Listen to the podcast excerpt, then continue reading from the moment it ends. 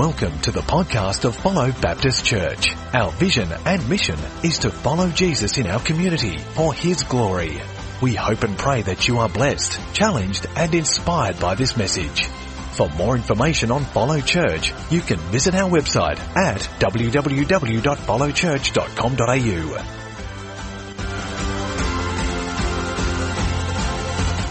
Today's reading um, will be from Matthew 20.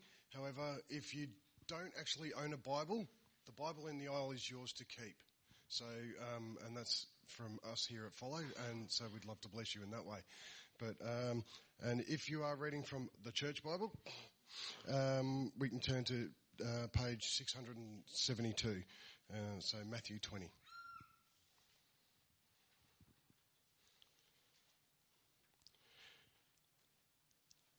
Then the mother of Zebedee's sons came to Jesus with her son and kneeling down asked a favour of him. What is it you want? he asked. She said, Grant that one of these sons of mine may sit at your right and the other at your left in your kingdom. You don't know what you're asking, Jesus said to them. Can you drink the cup that I am going to drink? We can, they answered. Jesus said to them, You will indeed drink from my cup, but to sit at my right or left is not for me to grant. These places belong to those for whom they have been prepared for by my Father. When the ten heard about this, they were indignant with the two brothers. Jesus called them together and said, You know that the rulers of the Gentiles lord it over them, and their high officials exercise authority over them. Not so with you.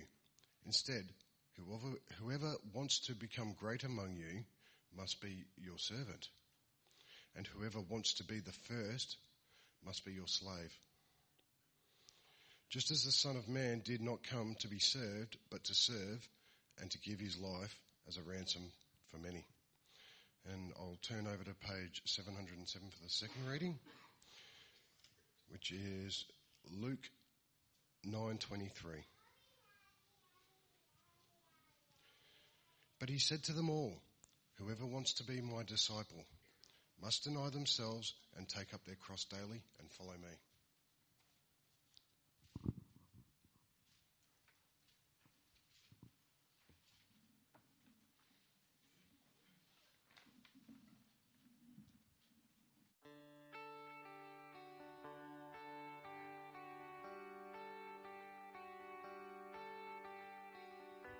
Next five weeks at Follow Baptist Church, we're going to be doing a DNA series. It's a chance to look at essential things for us as a church and what is most important.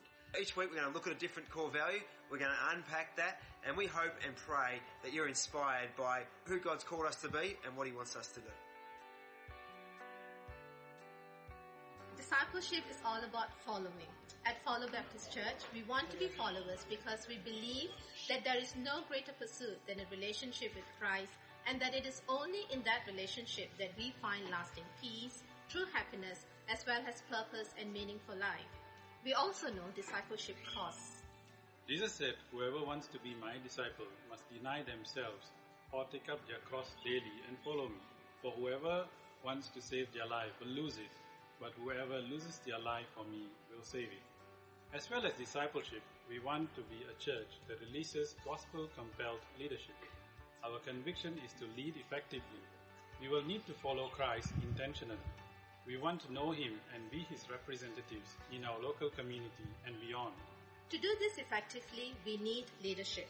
It is our aim to multiply God honoring, gospel centered leaders through teaching of the Word and the power of the Spirit, church wide leadership training and development, ministry opportunities, MCGs, which is missional community groups, one on one discipleship, causes aim to equip God's people to various stages of life, faith, and community engagement.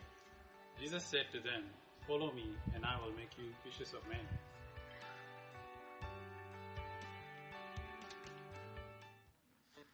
Good morning, everyone. It's great to be here this morning, and we're up to week two today of our DNA series, uh, focusing on what are the most important things for us as a church. What are the key focuses? What are the DNA um, that makes up Follow Baptist Church? Last week we had week one, obviously, which is usually before number two. Um, so we did week one last week, and we focused in on Bible teaching and training. And so if you weren't here last week, you can listen to that on the website. But we talked about why is it important to have Bible teaching and training. And the conclusion we came to is because it is God's Word. And it's in God's Word that we encounter Jesus. And as we learn scripture, we learn who Jesus is, what he's done for us, and how we can follow him. And so we want to teach and train the Bible um, so that we can live God's word, not just for information, but for transformation. We want to see God change our life by his word and by his spirit through the person of Jesus Christ. At Follow, we say if our theology doesn't go from our head to our heart to our feet as we go and share the gospel, it's an incomplete theology and it's an immature spirituality. And so we want to, here at Follow Baptist Church, follow Jesus by living out God's Word. Now this week, during the week, I watched a Christian movie. It was called Not a Fan. Has anyone seen that movie? It was a big movie a few years ago, a couple of years ago. Um, but it's all about the difference between being a fan or a follower of Jesus. And it's uh, sort of hosted by a pastor guy, and, and he tells a few stories uh, within the movie. And there's one part where he uses a very effective illustration on applying the Bible. He said, imagine a couple decide to go away for a couple of months. And so before they went, they decided that they would ask another young couple to house sit for them. A lot of people house sit, it's pretty common these days. So before they left, they wrote down some detailed instructions. Uh, the instructions covered things like how to feed and care for their pets. That the downstairs toilet uh, leaked if you uh, didn't get the button to, to release after you'd pressed it. Um, when bin night was, how to use the dishwasher, how to use the lawnmower, all of those important things when you go away. And so they chuffed off on their holiday for a couple of months, and uh, a couple of months later they came back, and as soon as they drove in the street, they noticed that something had gone incredibly wrong. The first thing they saw is that the grass was up above their waist. Uh, speaking of waste, all the bins were overflowing. There was rubbish everywhere. It was clear that the rubbish had been chucked out in the bins, but hadn't gone out on the curb. And so the front yard was a complete mess. And so they quickly parked, they rushed inside, and the first thing they noticed is that there were dishes everywhere. There was mold, there were dishes on the floor, there were broken cups and saucers. It was a giant mess. They quickly ran downstairs to the basement. They noticed that the toilet had been leaking for a couple of months. It was completely flooded. And then the worst thing is, they rushed to the backyard, and when they looked out in the backyard where their pets used to be, now they saw a pet cemetery. All their pets were dead. They hadn't been fed, they hadn't been cared for, and so you can imagine this young couple was pretty upset, a little bit angry. Now imagine them in that moment. And as they're thinking thoughts about the young couple they left in charge, that same young couple comes bounding out of the bedroom. And they go, all excited, they go, those instructions you wrote down, they were incredible. Oh, they were so good. Uh, we love those instructions every night before bed. We sat down, we talked about them, we prayed over them, we even memorized some of them. We loved them so much that we invited friends over each week and we did a small group where we looked at the instructions and we all prayed about them and they were wonderful. We loved your instructions. Now can you imagine what the couple would think at that moment? I think they'd think something like this. Away from me, you evildoers. Don't ever want to see you again. And Jesus says something similar. He says, when he returns, many people will claim to know him. They'll say, didn't we do amazing things in your name? We cast out demons, we healed the sick, we did all this great stuff, but I'll say to them, away from me, you evildoers, I never knew you. Why? Because they may have done a whole lot of stuff. They may have known the Bible from cover to cover, but they certainly didn't know or follow Jesus. And so we want to teach and train the Bible not just for head knowledge that will puff us up, but that we would have a theological landslide from our head to our heart as we learn about who Jesus is, what he's done, and how we can live our lives for him. And so as we learn what it is to follow Christ, our life is changed from the inside out. And what should naturally flow is a life of discipleship, and from discipleship comes great leadership. And that brings us to week two of our DNA series. Discipleship and leadership development, which is our second key focus as a church. And I see this particular area as critical. Now, it's no secret that we uh, really desire to keep growing as a church, and I'm blown away by uh, the growth that we've had so far since we started, and so many new faces that we're now journeying with that, that we weren't journeying with seven months ago. Um, next week, we've got 38 uh, new members coming into membership. which will take our membership to 93 people, which is phenomenal for a church that's only seven months old. But the truth is that healthy things grow. And we don't want to just keep growing in numbers, we want to grow in spiritual maturity. And so as we grow in width, we want to also grow in depth, being people that truly follow Jesus. And this is where discipleship and leadership are absolutely critical. Now to be a disciple is to be a follower. That'd be a great name for a church, don't you reckon? Picture this. Follow Baptist Church. If only someone would think of that, it would be a great name for a church. Uh, I think still at this stage we're the only church in the world called Follow Church. Now I don't know if that's a good thing or a bad thing. Uh, I'm an optimist, so I'm glass half full, and so I say it's a good thing. We're pioneering something new, and by the name of our church, we're declaring what we want to be. We want to be followers of Jesus. That's who we want to be. We want to follow him in every area of our lives.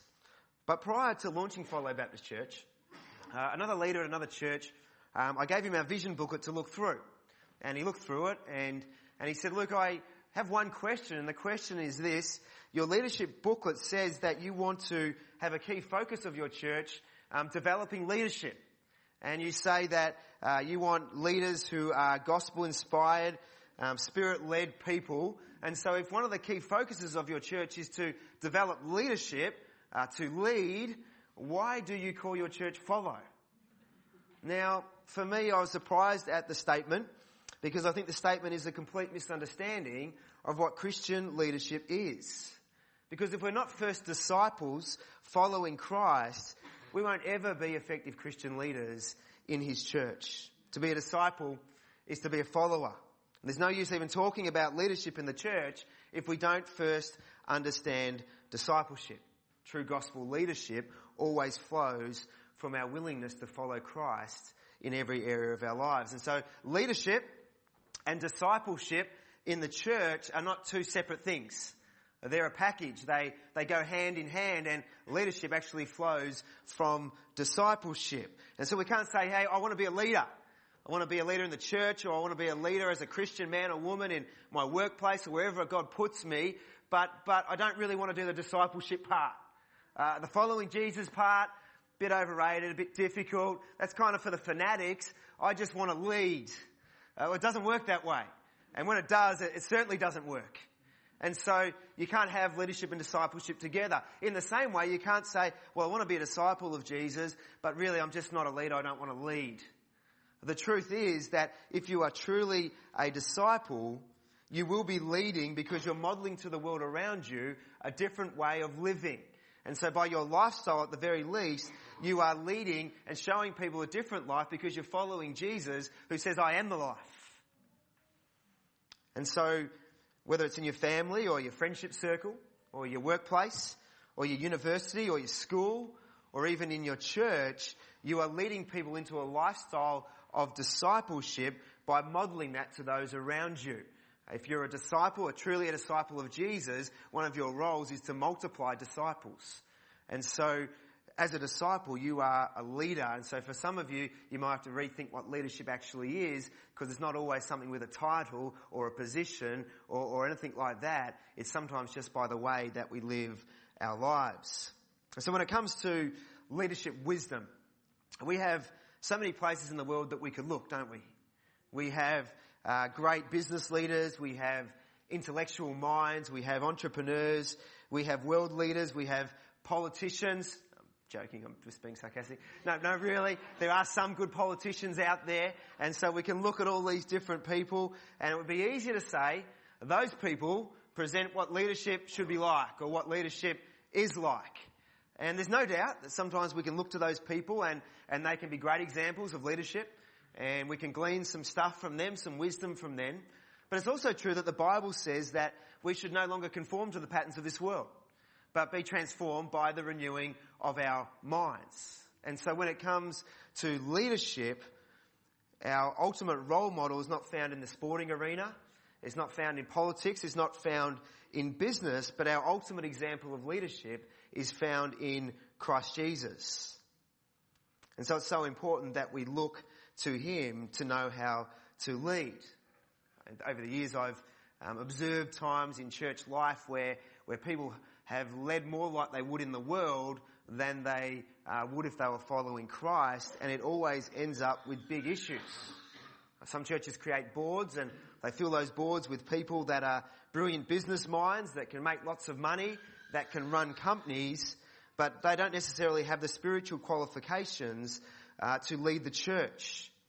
And for me, that should be the one non-negotiable of leadership in the church. That, that if you're a leader, you first need to be a follower of Jesus. Someone who's growing in your faith. Someone who loves the word. Someone who is led by the Spirit. And the important, the reason that's so important is that a leader is an overseer. And so if you're an overseer, there are people that you are meant to be caring for, and if you're not caring for them in a Christ-like way, it can cause incredible damage in people's lives. How many people do you meet these days and they say this? They say, yeah, I used to go to church. Hear it all the time. All the time. And often I'll dig a little bit deeper and there's so many times that I discover that yes, they went to church. Sometimes they were very committed in their church, but they've been subjected to poor leadership. Insecure, manipulative, authoritarian, unaccountable, unwise, even abusive leadership in the church. And as a result, they no longer go to church. Even more tragically, many of them no longer even follow the Lord. And that is so incredibly sad. And it's often because so-called church leaders who are meant to be representing Jesus often get their leadership more in line with the patterns of this world than they do with the life of Christ. People should never come to church broken and leave shattered. I've seen that happen so many times and, and in my opinion that is inexcusable that that would happen. People can leave the church because they, they don't like the vision or uh, they don't like the music style. By the way, Rihanna led worship for the first time ever today and she did a great job. Great job. She's doing this, she's going. She knows it's true. You can leave a church for all sorts of reasons. The preacher's boring and that's probably pretty relevant here. There's many reasons why you could leave a church and some of those reasons are valid, some of them are poorer reasons than other, but you should never leave because of poor leadership that has hurt or broken you as a person. People should never leave shattered at the hands of church leadership that they're meant to trust. So that's why godly leadership is so critical. Church should be a safe place. I don't mean safe as in um, we never step out in mission, we never take risks, we never step out in faith. If you're looking for that kind of church, you're probably in the wrong church. I'm not talking about that kind of safety. I'm talking about this should be a place where you can come and, and experience healing and feel embraced and loved and an increase of joy and hope and belonging. And so it's imperative that we raise up and release godly leadership, both men and women, into their God-given gifts and passion. Leaders who are spirit-led, leaders who are self-sacrificial, leaders who are self-denying, transparent and humble, not lording it over people, but rather compelled by the love and example of Christ. We're going to do a whole series on this soon, but the New Testament gives really uh, clear qualifications for Christian leadership. You can look at that in, in places like 1 Timothy 3 or Titus chapter 1, and you'll get a snapshot of what leadership is meant to be like, and you'll see very clearly and very quickly that it has more focus on character than it does on competency. And so we, we want leaders obviously who are competent, but never at the expense of character or calling. Now, having said all of that, the leaders that follow Baptist won't always get it right. There's going to be times where we make mistakes, where we fall short of our own standards, let alone God's. And in those times, we're going to actually have to trust you for grace and forgiveness and mercy, that you would realize that we're just human and that we do fall short. But I've experienced firsthand the impacts of very poor leadership in churches. And so I'm passionate that we don't replicate that. Because there are many people no longer walking with God because of church leadership not following in the footsteps of Christ. And so to know what true leadership is in the church, but also just in life as a Christian man or woman, Jesus is our model. And so the two passages we looked at today from Matthew and Luke really represent leadership in the kingdom of God and also discipleship. Now God laid these two passages on my heart a number of weeks ago now for this particular sermon. Um, but it wasn't until I sat down this week to start studying and look at these two passages that I realized how incredibly similar they are.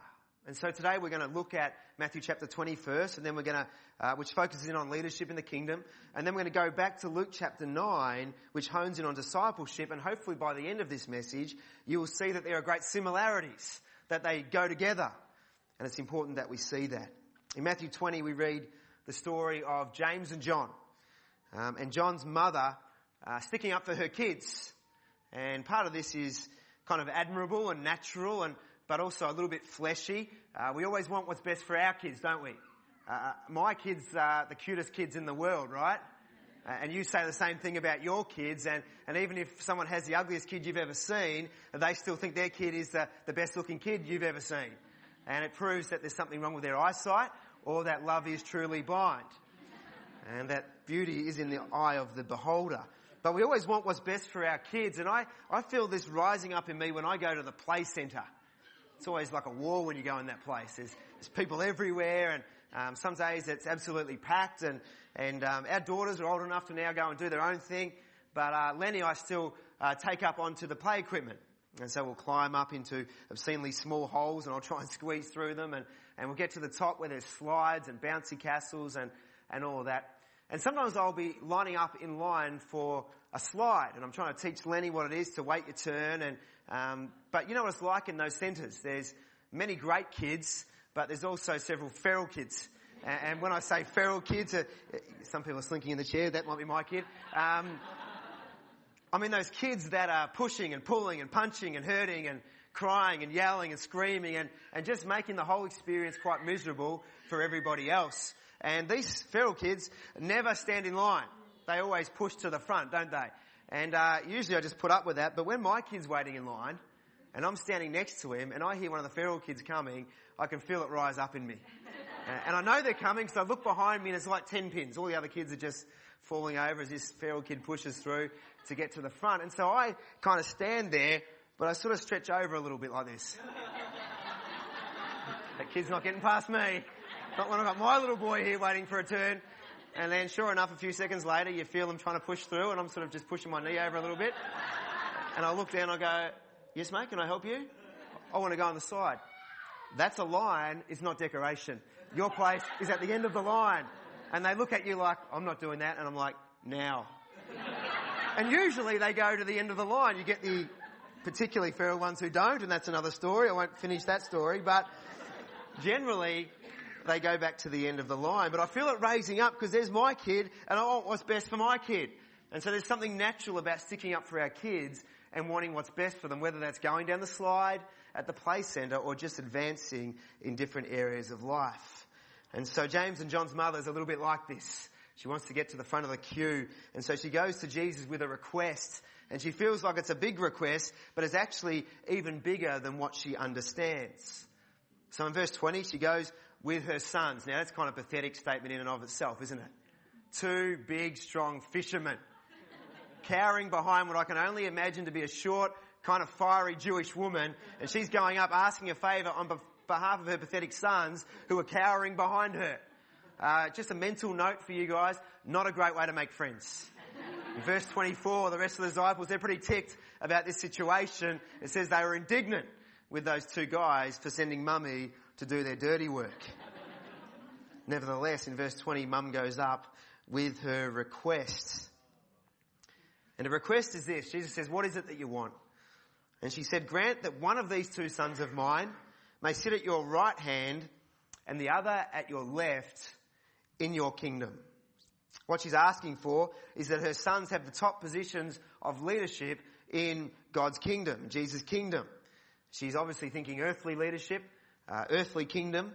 This mother is presenting a worldly perspective of leadership, but Jesus is about to teach her and present to her a countercultural kingdom perspective of leadership. You see, this woman was still expecting and anticipating the Messiah that all the Jews were waiting for. They expected him to be a powerful political, military leader that would lead the Jews against the Roman Empire, overthrowing them and setting up the kingdom of God on earth. And when that happened, what she is wanting is that her sons would be in the top leadership positions with Jesus. What she's doing, I think, is really quite cheeky. And I think what is motivating her is that she wants her sons to be in the queue before the other disciples, but particularly before Peter.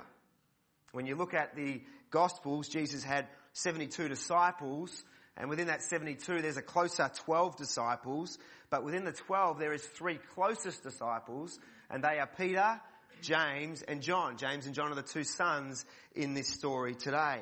And so what she is trying to do is to get this three closest disciples whittled down to two. And so you see in the New Testament, some of the key times of Jesus' life, he takes just these three people with him. The Mount of Transfiguration, when he goes to meet his father, he takes Peter, James and John. The Garden of Gethsemane, he takes Peter, James and John. And so this woman is trying to whittle that three down to make it only two. And she is saying that I want those two to be my boys. Forget Peter, I want my boys to be granted the positions of authority sitting on your right and on your left. I want them to be higher than Peter. I want them to be your go-to men, to climb the ladder before Peter, to be his boss, to have the title, to be the generals, to be the second in charge, to be the commanders behind the chief, to be the next in line when your kingdom is established on earth. Now this time of year, um, AFL teams are appointing their leadership teams. Every team is going through that process right now, except Essendon. They don't have any players. Um, sorry, that was a really cheap shot. Sorry, Auntie Heather. Sorry. They do have a captain. He's a St Kilda reject, but that's another another story. Every team is going through this process right now of, of getting their leadership teams together. And, and, when they get through that process and decide on the leaders, the last thing they do is, uh, is they usually take a photo of the people that have appointed uh, they've appointed as the leaders, and then they post it uh, to their members or on social media. And, and, you'll know the photos. Usually you'll have the captain out the front and he'll be standing with his arms crossed looking really serious. Like this year is the year to win a premiership. Uh, the St Kilda captain's been doing this for 100 years, never worked. But they're standing at the front, and then usually uh, just behind them, about a step back on the right, you've got the vice captain. He's standing there also, ready for war, looking really serious. And on the left, you've got the deputy vice captain. He's there looking really serious as well. And so when you look at that photo, it's a visual snapshot or representation of who is leading that football club. And essentially, this is what the mum wants. If there was a photo for the kingdom, uh, she would want Jesus out the front, looking like he's ready to go and establish this kingdom. But just behind him on the right and left would be her two sons, James and John. It becomes clear in the passage that Jesus' kingdom is not the kingdom that she expects. The kingdom she's expecting is not the kingdom Jesus is talking about, and it's clear that there is a disconnect in the two. In the previous verses in Matthew chapter 20, Jesus had just finished telling the disciples that uh, as the leader of this kingdom, he was going to have to die and then be raised back to life. Now it's clear that uh, either A, this lady didn't get it, she completely missed that, uh, that's the best case scenario, or at worst, she'd heard that Jesus was going to die, and so she wants to make sure that her sons are in the leadership positions, so when he's gone, they will be the ones leading the kingdom.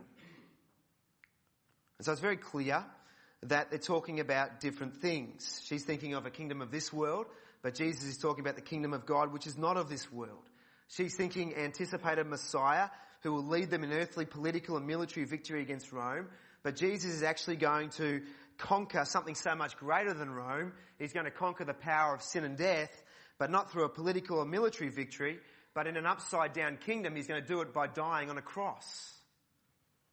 And in the greatest of ironies, Jesus' greatest defeat, in inverted commas, was in fact his greatest victory as he willingly laid down his life and on the third day rose again, showing that he had power even over sin and death. And the great news of the gospel is this, that in him, through a relationship with him, you and I also both uh, all have power over sin and death in Christ because he's defeated those things. That's what it is to be part of His kingdom. That's what the gospel's all about. That it's not about an earthly thing on earth, but it's even greater than what we could ever imagine because the kingdom that Jesus is going to establish upon His return, even though it's on earth, it will be eternal. And so she didn't understand all of this. And the reason she didn't understand all of this is because of her idea of leadership. Her idea of leadership was shaped more by the world around her that focuses in on power and position than it was on the life of Christ who talks about sacrifice and service. And Jesus responds to her request in verse 22 by saying, You don't know what you're asking. And then he says, Can you drink the cup that I am going to drink? Now, interestingly, uh, the question was initially asked in the singular. The mummy went and asked the question, but now Jesus is redirecting his question to the two boys. And the answer now comes in the plural. Can you drink the cup I'm going to drink? They step forward confidently and they say, yes, we can. Sounds a bit like Bob the Builder, doesn't it? Can you fix it? Yes, we can. Can you drink the cup? Yes, we can. And so they are boldly, confidently saying they can do what Jesus is doing. And so what is Jesus talking about when he mentions the cup? Well, he's not just talking about a bad drink like Diet Fanta. He's not drinking about, he's not talking about sculling a, a, a cup of Panadol or, or Tuss like I have this week. He's not even talking about enduring uh, international roast coffee. You know, when you go to someone's house and they say, would you like a coffee? And you go, yes, love a coffee. Then they say that fatal sentence. Is international roast okay? It's never okay. But I'm too polite to say no. And so I say, yes, that'd be fine in my head thinking I should have just taken the water.